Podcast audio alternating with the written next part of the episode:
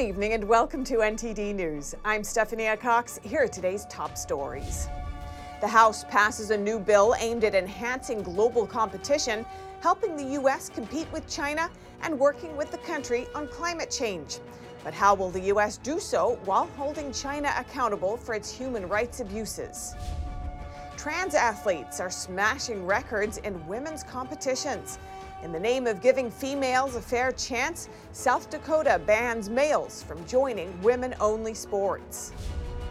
A judge in Virginia temporarily halts Governor Youngkin's executive order against mask mandates. twenty-nine students who did not wear masks to school were suspended on Wednesday in Loudoun County.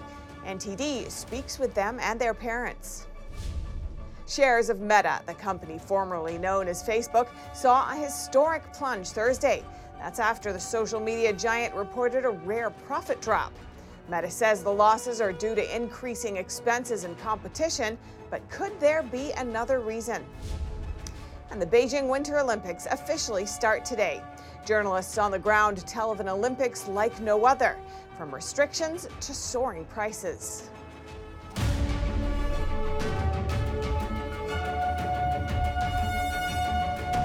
Capitol Hill today, the Democrat-controlled House passed the America Competes Act, a bill aimed at maintaining America's competitive edge with China.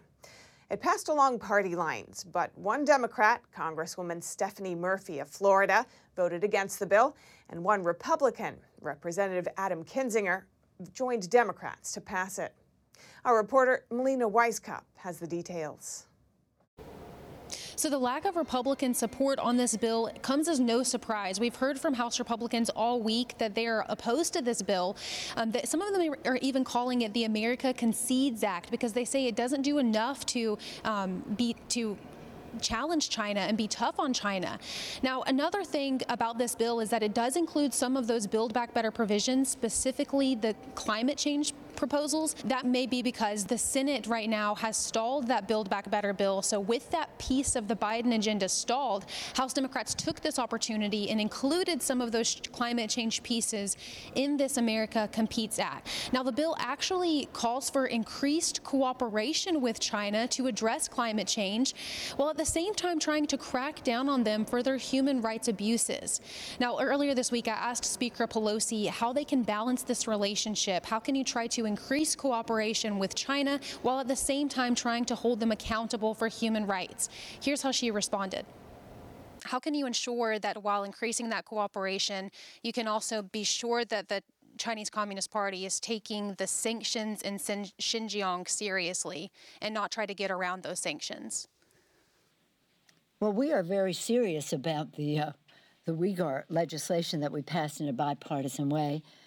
We'll have the funding to fund our, our follow-up on checking on what country companies might be using products coming from prison labor camps.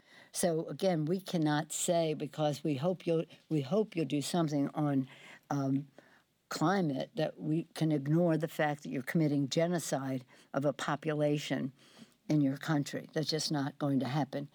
Now, passing it through the House doesn't mean it's a done deal. The fight is not over. It still has to go over to the Senate side and garner enough Republican support to get it to Biden's desk. But ultimately, I think what we'll see is a genuine bipartisan discussion on this bill. Ultimately, I expect those more domestic areas to stay in the bill, such as the CHIPS Act, because we know that it, that will help the production with our uh, those computer chips that are that have a shortage right now, as well as the investments in the education part of it, trying to invest more in that education to create more innovation and technology. I expect that will also stay in, but ultimately, ultimately, I think we're going to see a very strong and genuine bipartisan discussion on this, and uh, some version of it will make it to Biden's desk. Reporting in Washington, D C, Melina Weisskopf, N T D News. The U S economy has added more jobs than expected. That's according to a report released today by the Bureau of Labor Statistics. Our country is taking everything that COVID has to throw at us, and we've come back stronger. I'm pleased to report this morning, but many of you already know, that America's job machine is going stronger than ever. Biden touted that the economy added four hundred sixty-seven thousand jobs last month. That's two times higher than the Dow Jones predicted. And overall, six point six million jobs were created over the last twelve months. Meanwhile, the unemployment rate in January inched up from three point nine to four percent, the first increase in the jobless rate since June twenty twenty-one. However, Republican Senator Mike Lee said that inflation is eating away people's paychecks even if they have jobs. And economist Steve Moore is concerned about the recent overall slowdown of the economy. Uh, so we're seeing a reduction in industrial production. We're seeing less capital spending by our businesses. We already have high inflation, and we don't want growth to stall out because that would lead to stagflation. This afternoon, Biden visited Maryland, where he met with union workers. He signed an executive order which aims to boost the rights of workers and unions in their negotiations for federal construction projects. There are going to be thousands, thousands of people put to work. The administration says it will speed up building times and benefit two hundred thousand construction workers. These union contracts can inflate the cost of these programs by twenty-five or thirty percent. And that means, you know, we have less money to available then to build new roads and to repair the roads and, and bridges that we already have. Moore said that he wants workers to be well paid, but that Biden is more eager to make the unions happy rather than getting the infrastructure safe and modernized. Some schools permit males identifying as females to compete in women's sports. And some of those athletes are smashing records and winning medals, leaving women in the dust. South Dakota's governor is the latest official to ban some of these transgender practices. N T D's Miguel Moreno has the details. South Dakota has banned males from playing in female-only sports and vice versa. After signing off on the ban, Republican Governor Kristi Noem was asked how she would justify the new law to her transgender friends and family.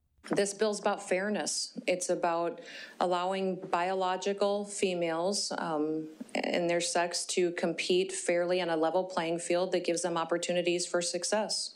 The law takes effect on July first, and it'll affect both K through twelve schools and colleges. But males would still be able to play alongside females only if schools and institutions designate the sport or athletic event as coeducational or mixed. Otherwise, the sport would be for either males or females only. The American Civil Liberties Union has condemned the law. In a statement on Twitter, it said, "This cruel and dangerous law is part of a coordinated attack on trans youth moving nationwide. Politicians across the nation are trying to send the message that trans people don't belong in their communities exactly as they are." Some males who identify as female, such as swimmer Leah Thomas and weightlifter Laurel Hubbard, are breaking records and winning medals in women's sports. Critics say that trans athletes like Thomas and Hubbard have an unfair competitive advantage due to their significant biological differences. Miguel Moreno, N T D News. twenty-two-year-old Amir Locke died this week after he was shot by Minneapolis police who were serving a search warrant. Police have released body cam video of the incident, and Locke's parents are accusing the officer of unjustly killing their son, whose name wasn't on the warrant. N T D's Miguel Moreno reports. It was Wednesday, six in the morning, when Minneapolis police unlocked the door of this apartment to serve a search warrant, part of a homicide investigation. An officer shot Amir Locke three times. According to the medical examiner, the twenty-two-year-old later died at a hospital. Minneapolis interim police chief Amelia Huffman says that Locke wasn't named on the warrant. His family says they'll seek justice for their son. I'm going to fight yes. every day, yes. throughout the day, three hundred sixty-five days, to make sure that Amir Bakari Locke yes. gets justice yes. for being executed yes. by the N P D. Yes. In the body camera video, Locke is seen emerging from under a blanket, holding a pistol before he's shot. Hubbard says the officer who shot Locke had to make a split-second decision when he saw the gun. Renowned attorney Ben Crump represents the Locke family. He says the man had a right to reach for his gun. Strange people bust in his house, awaken him from his sleep, and he reached for his weapon, which he has a Second Amendment right to, to defend himself. He also condemned the police department's use of a no-knock warrant, a type of warrant that in his view has deadly consequences for black Americans. Interim Police Chief Huffman says they had both knock and no-knock warrants. Huffman says she isn't clear on how or whether Locke is connected to the homicide investigation. Miguel Moreno, N T D News. Six police officers have been shot in New York City in the first month of the year. Two of them died. Now some are blaming the new Manhattan District Attorney for that. N T D's Arian Pasdar has more from New York. New York Republicans and community leaders got together here today in front of the office of Manhattan's district attorney. They talked about violent crime in the city, and they are calling on the district attorney to resign. We need to come together, all New Yorkers from everywhere, and call for him to be removed. He's corrupting the office of the district attorney by imposing his personal ideology into the office. A month ago, Manhattan District Attorney Alvin Bragg took office. He then sent out a memo to his staff ordering not to prosecute certain crimes and make incarceration a matter of last resort. A speaker at today's event warned that New York City might regress to the state it once was in if people keep voting the way they do now. I know what it's like to sleep on the floor because gunfire is coming into your home. We don't want that again. We have a mayor that wants to turn the city around. We got to elect people that are going to work with our mayor that's going to right this wrong.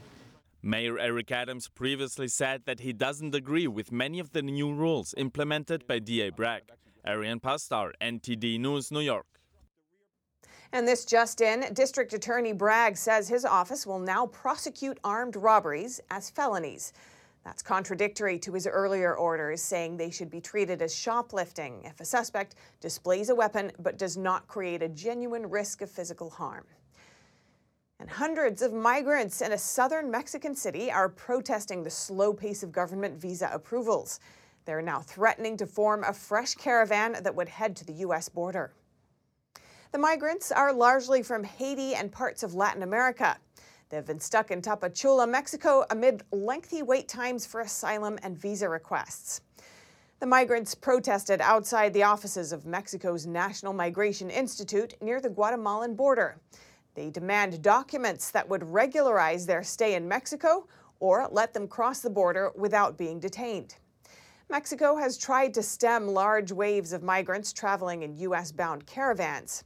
The country's National Migration Institute released a statement saying marches and demonstrations were not necessary for them to complete migrants' paperwork. And shares of Meta, the company formerly known as Facebook, saw a historic plunge Thursday. That's after the social media giant reported a rare profit drop. Meta says the losses are due to increasing expenses and competition. But N T D's Chenny Wu spoke to one congressional candidate who says there may be another reason behind Meta's decline.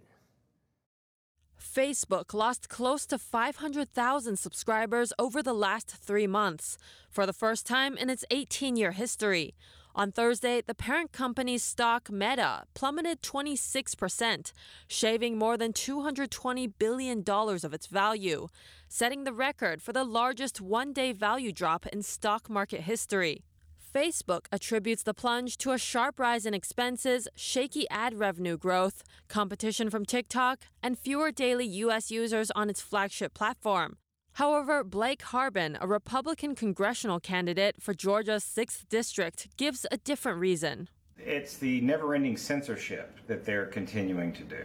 He adds it's no coincidence that the stock drop came after Facebook removed the page of American truckers who are protesting against vaccine mandates. Look, they're not organizing a domestic terror or a bombing or something of a building. They're organizing a peaceful protest. Harbin says big tech should not censor voices for simply having different views. The way big tech has been working, it's really holding us back. It won't let us get our message out.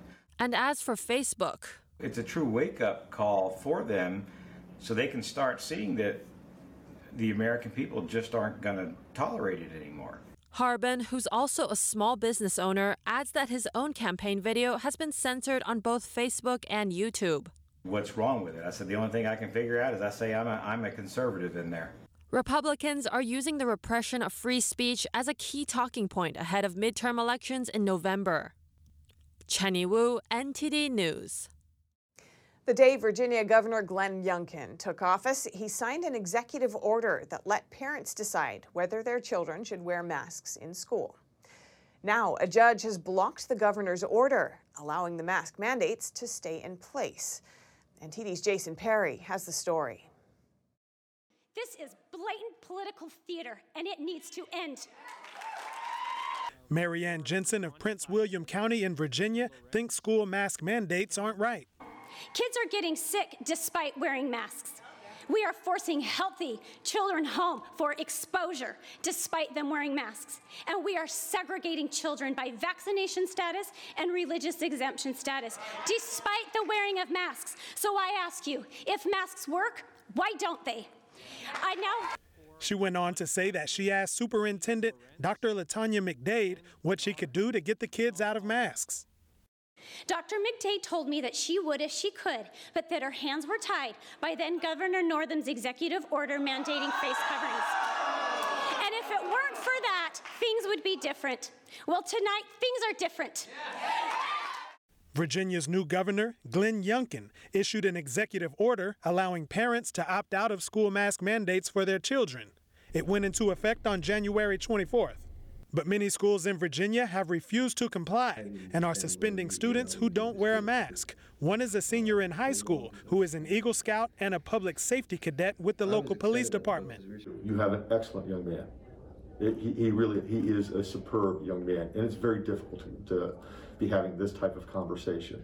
I, I need to be able to read people. I need to be able to understand what they're saying and all the, the little things that they're not saying and what they're doing, so. I can't do that with the masks, and it makes me anxious for that reason. Previously in Jarrett School District, a student identifying as a transgender sexually assaulted a girl in the women's restroom. Instead of being suspended, the teen was transferred to another school where another sexual assault occurred. We have someone refusing to wear a mask, whether it's Fairfax, whether it's Loudoun, whether it's Prince William. They're refusing to wear a mask, and they're going to be suspended. So the hypocrisy of this school system and the school systems of the of the ilk is unbelievably huge. Loudoun County Public Schools said twenty-nine students were suspended Wednesday for failure to follow COVID nineteen mitigation measures, and the students may return to school once they adhere to the rules. One ten-year-old fourth grader is on her sixth two-day suspension. Her mother says there is more to a kid's well-being than being physically sick. There is also the child's emotional and psychological well-being, depression, and how he or she interacts with others. And I'm the parent, right? So why I I know what's best for her. So it's between Brona and myself to decide what we would like to do or what she would like to do, and I would support her. Her daughter Brona has one wish for the day when the mask mandate is lifted at her school. Well, once it ends and I can go back to school without a mask, um, my hope was that Governor Youngkin would walk me to class. Three families filed a lawsuit on Tuesday against Loudoun County Public Schools. On Friday, a judge temporarily blocked Youngkin's executive order. The ruling means that school mask mandates may remain in place, at least for now. Jason Perry, N T D News. Coming up, the official start to the Beijing Winter Olympics. Which world leaders are attending? And what's it like on the ground inside the Olympic bubble? And which, att- which events are next in the games, and who are the favorites? We'll look into that and more here on N T D News.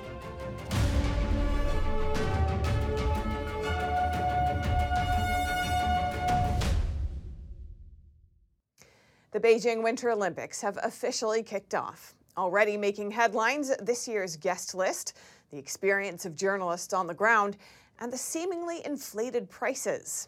N T D's Tiffany Meyer brings us more about what's inside the Beijing bubble. The twenty twenty Winter Games are here, but what world leaders are attending? Beijing revealed its guest list Friday, and over twenty influential foreign visitors made the cut. Russian President Vladimir Putin was the first to confirm his presence at the Games. United Nations Secretary General Antonio Guterres soon followed, along with Director General Tedros of the World Health Organization. From Europe, both Poland and Serbia's presidents are on the list. Leaders from Africa, Asia, and the Middle East also accepted the invitation. Among them, Egypt's president, Thailand's prince and princess, the emir of Qatar, and Saudi Arabia's crown prince. But as those nations seem to express support for the Beijing Games, some democratic nations are standing up to oppose them. The U S, Britain, Canada, Australia, and Denmark announced diplomatic boycotts of the Games.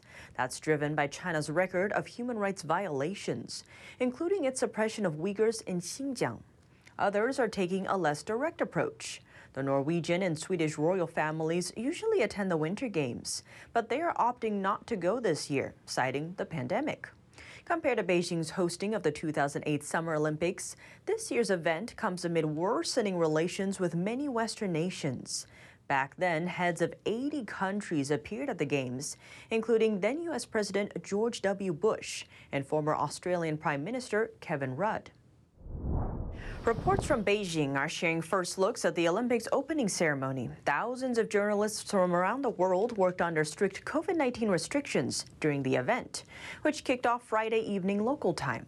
Like athletes and other staff, reporters are confined to what's called the Olympic bubble or closed loop, designed to isolate them from the general population. Under those rules, journalists are only allowed to visit a limited number of sites and aren't allowed to move freely through the Chinese capital. Vicky Ivanovic, a senior reporter from Croatia's national broadcaster H R T, described the situation, saying journalists feel like they're in jail. We feel here uh, like we are in jail. We can't go out of the hotel. Uh, police is outside, the big uh, fence is there. Uh, I can't feel Olympic spirit. Maybe when... Uh, Uh, st- everything starts, it will be different, but I-, I don't know. It's really, really weird. Early Friday morning, a reporter for Dutch public broadcaster N O S was pulled away while reporting live on the Dutch national news. He had been standing nearby Beijing's National Stadium. The Chinese man forcing them out of the area was heard speaking in a seemingly thick Beijing area accent. He told the journalist that reporting in the area was not allowed and instructed him to stay further away. The Dutch journalist attempted to report from a number of nearby locations, but shooting video there was prohibited. six dollars for a can of Coke plus a twenty percent service charge. That's a rough idea of soaring food prices inside the Beijing Olympics closed loop. New York Times reporter Amy Qing posted about her experience inside the loop, including a photo of the menu, supposedly from the Olympics Media Center dining hall. Qing calls the food situation exceedingly grim and says no outside food delivery is allowed either. A reporter from the Australian Broadcasting Corporation replied to Qing, saying, let's see, seventy-eight yuan for a small can of Qingtao beer, referring to a typo on the menu which should read beer, not bear. That's a little over twelve U S dollars. The higher end of the same drink, the same brand and same size, usually costs no more than a dollar in China. The reporter, Bill Birtles, later found a more extreme price. Pointing it out, he said fifty-eight for a Watson soda water. That's about nine dollars. A reply to that comment also gives a reminder, saying the twenty percent service charge is not included. Team U S A figure skater Nathan Chen scored a personal best in the men's short program in Beijing today. The performance helped put the U S in front in the team's competition. Chen's score of one eleven point seven one was the highest of the day and was just eleven hundredths of a point behind the world record. The twenty-two-year-old's program started off with a quadruple flip and later included a triple axel. He also added in a quad lutz triple toe combination for good measure. The performance helped erase the disappointment of Chen's first Olympic experience four years ago, where instead of challenging for gold, he struggled in the team and individual competitions. But Friday, the three-time world champion looked poised to capture gold. To do so, he'll have to beat his chief rival, Japan's Yuzuru Hanyu. The ten-team event will continue on Sunday with the women's short program and men's free skate. Dave Martin, N T D News, New York. Competitions for six of the fifteen disciplines at the Olympics are already underway, though no medals will be won until Saturday. N T D's Dave Martin has a lowdown of what to watch for in the third of this three-part Olympic preview. Short track speed skating is one of the most exciting and yet chaotic events at the Olympics. Unlike in speed skating, where two competitors race against the clock in a single-round, time-trial-like event, short-track speed skating is all about position. Anywhere from four to six athletes compete in a race, with the top finishers advancing from the first heats through three rounds to the finals. Competitors are bunched together and constantly jockeying for position. Helmets are required as the risk of falling is great. Korea historically has had the most success in this sport. Cross-country skiing features twelve events in the Winter Games. Sweden's Charlotte Kalla, who's won nine Olympic medals, is the most decorated Swedish Olympic female athlete of all time and is a star of this discipline. Her incredible heroics in the twenty fourteen Games, where she rallied her country's four by five kilometer relay team by erasing a twenty-five second deficit on the anchor leg to bring home the gold, is the stuff of Olympic legends. She's the headliner of a women's team that's favored to dominate. The skeleton competition is one of three ice sliding events at these games, and with just a single men's and women's event, is one of the smallest. The competitors lie flat just a few centimeters off the ice on a sled with no brakes that reaches speeds of upwards of eighty miles an hour.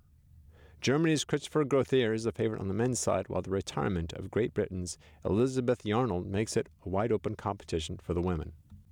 Nordic combined is made up of ski jumping and cross-country skiing and has been a staple of the Winter Games since nineteen twenty-four.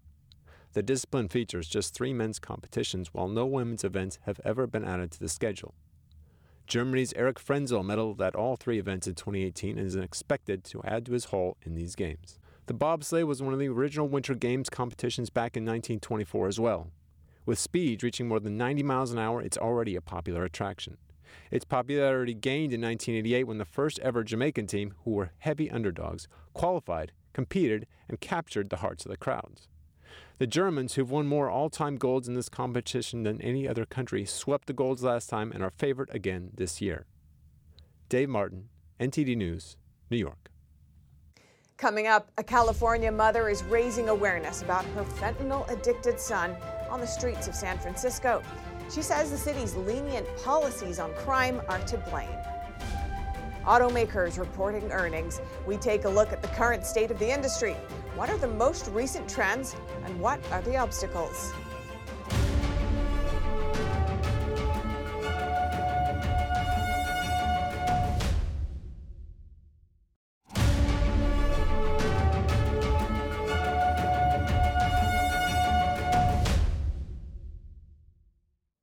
In San Francisco, a mother whose son is addicted to fentanyl is asking for help. She describes the heartbreaking scene of looking at her son suffering a slow death. She blames the city's policies on how it handles crime. Jackie Berlin has a thirty-two-year-old son, Corey, who is addicted to fentanyl. In an interview with Epic T V's California Insider Show, she said he is now homeless and has been left physically bent over and walks like an old man. The people that are there that are homeless and addicted are being preyed upon, and they are deteriorating slowly. It's a slow death. Her son was introduced to drugs as a teenager and became addicted after suffering from anxiety and depression. Berlin blames city officials' leniency on drugs that led to the lawlessness in the streets. She has been imploring policymakers to enforce stricter laws that criminalize drug use and sales in the city.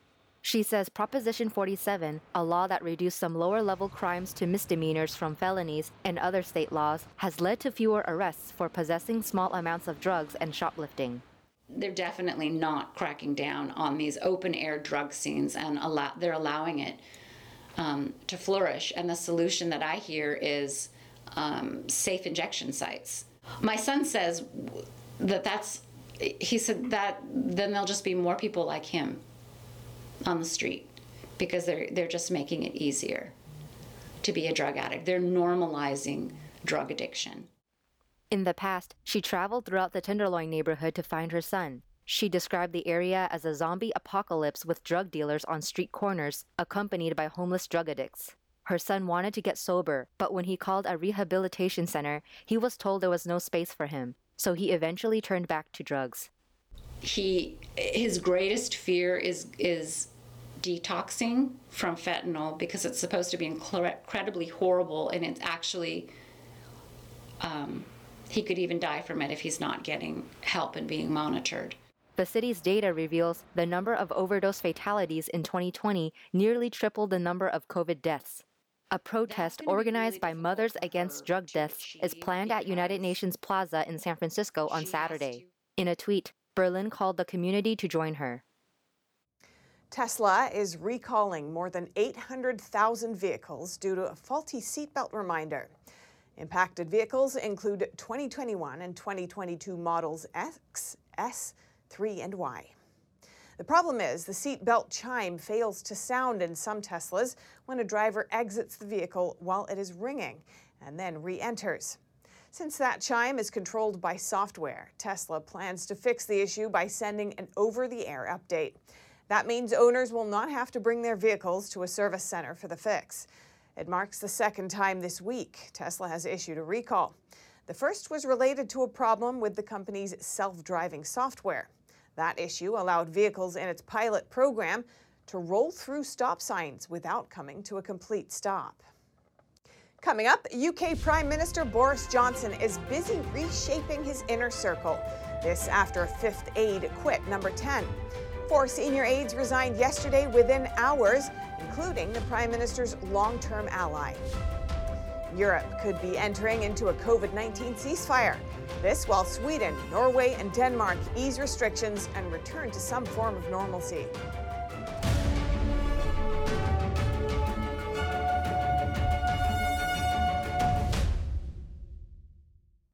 British Prime Minister Boris Johnson's inner circle is hollowed out after five senior aides quit, including his chief of staff, his principal private secretary, his director of communications, and a special advisor. And seen as most damaging, the director of the Number ten Policy Unit also resigned. Ministers said Johnson is reshaping his top team following the Partygate report. The Prime Minister acknowledges it's a challenging time, but he says change is good. N T D's Earl Rhodes has more. Prime Minister Boris Johnson is having to consider a reshape of his inner circle following a string of resignations from his top team as he battles to stay in number ten. In the wake of the resignations, he attempted to rally staff on Friday morning with a line from Disney's The Lion King, telling them change is good.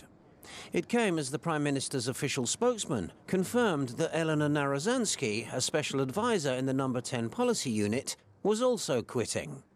Four senior staff members resigned within hours of one another on Thursday.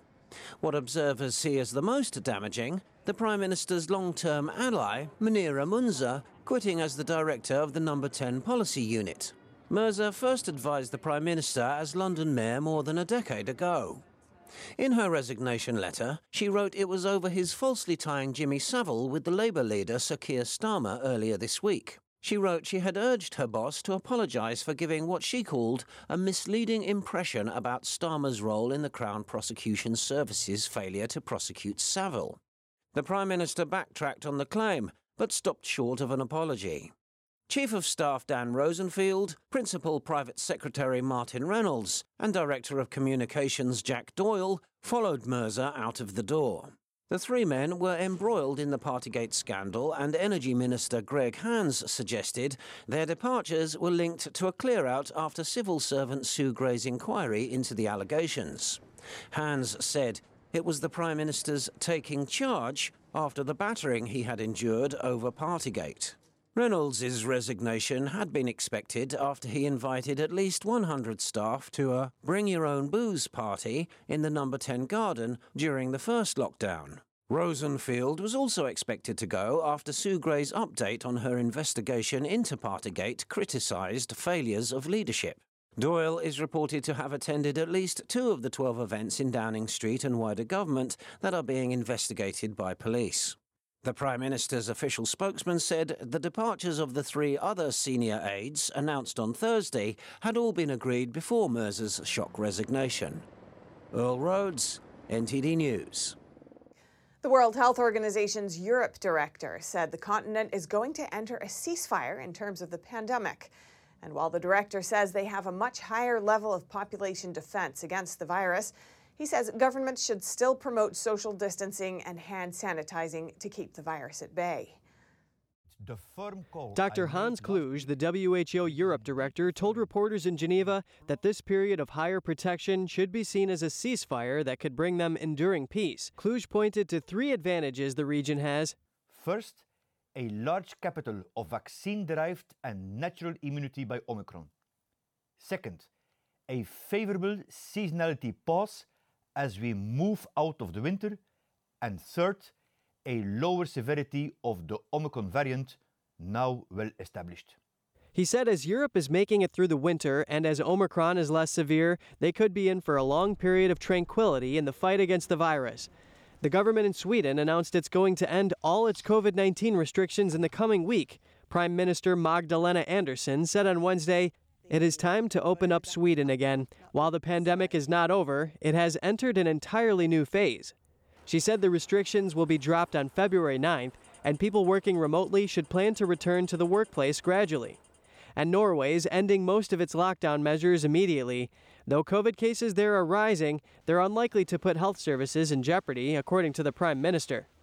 And the Prime Minister of Finland said the country will end all of its COVID mitigation measures beginning next month. Prime Minister Sanna Marin said on Monday her Social Democratic-led government is going to negotiate with other parts of parliament on the exact time. And then on Monday, Finland will open its borders with the Schengen area, which is twenty-six countries in Europe that have done away with their internal borders. Denmark is the first country in the European Union to open up completely. That's despite a record number of virus cases. The Danes can now access restaurants, museums, nightclubs, and cafes, and masking will not be mandatory. And going to France, COVID restrictions such as social distancing or work-from-home guidance have left a lasting impact on young adults' mental health. That's the result of a recent survey. A clinical psychologist in France says anxiety and other forms of mental issues are surging among young people, including those who don't usually have the profile for it. This report comes from N T D's France correspondent David Vives. Nearly two-thirds of young French adults believe that the pandemic will have negative consequences on their mental health. And almost half of twenty-two to twenty-four years old who have been living on their own show levels of anxiety that require psychiatric evaluation. These are some of the results of a recent Ipsos poll on behalf of the Fundamental Foundation. Fundamental, which offers young people a platform for support, says that the results are alarming. According to clinical psychologist Marie-Estelle Dupont, who works with families and young people, the French youth has been sacrificed by the government's pandemic measures. I think that when a society has reached this point, it is critical to stop and think about what we're doing. She says that due to COVID nineteen restrictions, people in need of assistance often couldn't get help, and some show signs of serious mental illness at unusual ages. Today, some mental health services are overwhelmed. Some mothers who have never shown any sign of a mental health issue before, when they arrive at a hospital, they show self-harming and aberrant behavior. They are diagnosed with schizophrenia at an age when usually you should not have it, if there was no sign of it before. The survey also shows that some pandemic measures, such as social distancing or work-from-home guidance, seem to have worsened the anxiety of young adults. Dupont also says some government decrees, such as mandates to wear a face mask or get vaccinated, often did not make much sense to people. We sometimes see similarities between the government's communication and dark psychology. I'm talking about manipulation and wickedness in the name of doing good to people. We do them wrong. We're dividing people. We despise them, accuse them, or make them feel guilty. According to Dupont, the human brain is designed to find resources when feeling challenged. But living in absurd situations left some people without solution for themselves, which led to anxiety. And there is an inversion in the meaning of words. We sometimes hear that some citizens have lost their mind. But in the situation we're living in, it makes sense to lose our mind. On a positive note, the poll finds that when young adults sought psychological help, the vast majority of them were able to recover relatively quickly. More than eighty percent of those adults found solutions to their problems after up to three therapy sessions. David Vives, N T D News, Paris. The European Central Bank keeping the low interest rates unchanged despite record inflation and other economies already set to tighten their monetary policy. N T D's Evelyn Lee spoke to experts to find out what choices the central bank is facing. The European Central Bank says inflation is running hotter than it expected, and risks are tilted to the upside. Instead of Eurozone prices increasing four point four percent like expected, annual inflation hit a record five point one percent in January. E C B President Christine Lagarde addressed inflation at a press conference Thursday. She said she will leave interest rates unmoved, at least for now, until more data is available in March. We will be in a position to make a thorough assessment again on the basis of data. And I cannot prejudge what that will be. The E U isn't alone in dealing with inflation. The Bank of England imposed its first back-to-back interest rate hikes since two thousand four. And in the U S, Wall Street predicts the Fed will raise rates up to seven times this year. So why the hesitancy in the Eurozone? Economist Daniel Lacaille says it's a difficult choice between curbing inflation or maintaining cheap financing for states that spend more than they make. On the one hand, inflation in the Eurozone is at a thirty-year high. Uh, and at the same time, you have a number of member states in the Eurozone which have enormous deficits that they could not uh, finance uh, in a normal situation unless the E C B purchased the, the entirety of the net issuances. To finance those deficits, states are taking on debt. The problem is the, the public debt. When the government sells bonds, and it adds to the public debt, there's no program in place to ever pay that money back. Michael Busler, a professor of finance, says they sell new bonds to pay back old bonds, but that could become a very heavy burden for future generations to carry. Instead, Busler and Lacaille say the E C B should raise interest rates as soon as possible. And even faster than that, the E C B should stop printing money to buy those bonds. Although the E U may be afraid of going into recession, Busler thinks it isn't an issue. According to him, the economy has seen steady growth in the past months. What's more important is to curb inflation sooner rather than later. So it puts a, a hardship on um, lower-income workers and fixed income. It also leads to a bad psychology, and that eventually leads to um, a wage-price spiral that's unsustainable. With higher prices, people ask for increased wages, which then drives prices further up. Busler says to finally get out of it would be very difficult and could bring on a severe recession. Evelyn Lee, N T D News. Russia says it is shutting down German broadcaster D W's operations in Moscow and stripping its staff of their accreditation. This is in retaliation after a German regulator banned German-language programs of Russian state broadcaster R T. N T D's Anna Rodriguez has more on this. Russia's foreign ministry announced that it was shutting down the Moscow office of German public broadcaster Deutsche Welle, or D W, and withdrawing its staff's accreditations. A ministry statement said the decision was the first stage of measures in response to a German regulator ordering Russia's state-owned R T to cease broadcasting its German-language programs in the country earlier this week. That's D W's English News. This is D W News, live from Berlin. Banned in Russia. D W's Director General condemned the move. Now our correspondents maybe have to leave Russia uh, directly. And here in Germany, every Russian journalist can work freely. So I think this is uh, an overreaction. Russia also said it will declare D W a foreign agent, a designation that carries additional government scrutiny and strong pejorative connotations aimed at discrediting the recipient. And Moscow said it will also bar German officials involved in banning R T from entering Russia. But I think we can't compare both, because uh, Deutsche Welle is a public service media, independent from the state. Russia Today isn't. So. Limburg said D W will continue their Russian program, which is aired from Germany. Um, we will probably also intensify our reports about Russia. So I don't think that this was a very smart measure of the Russian side. He said D W will take legal action against the move. Anna Rodriguez, N T D News. Up next, winter sport fans in the Northeast are taking advantage of the snowstorm. At least ten inches have fallen, which makes for great skiing conditions. And a blue beer delights the French with its unique look and fresh taste. The new drink is made from a special algae that contains natural pigments. All that and more after this short break.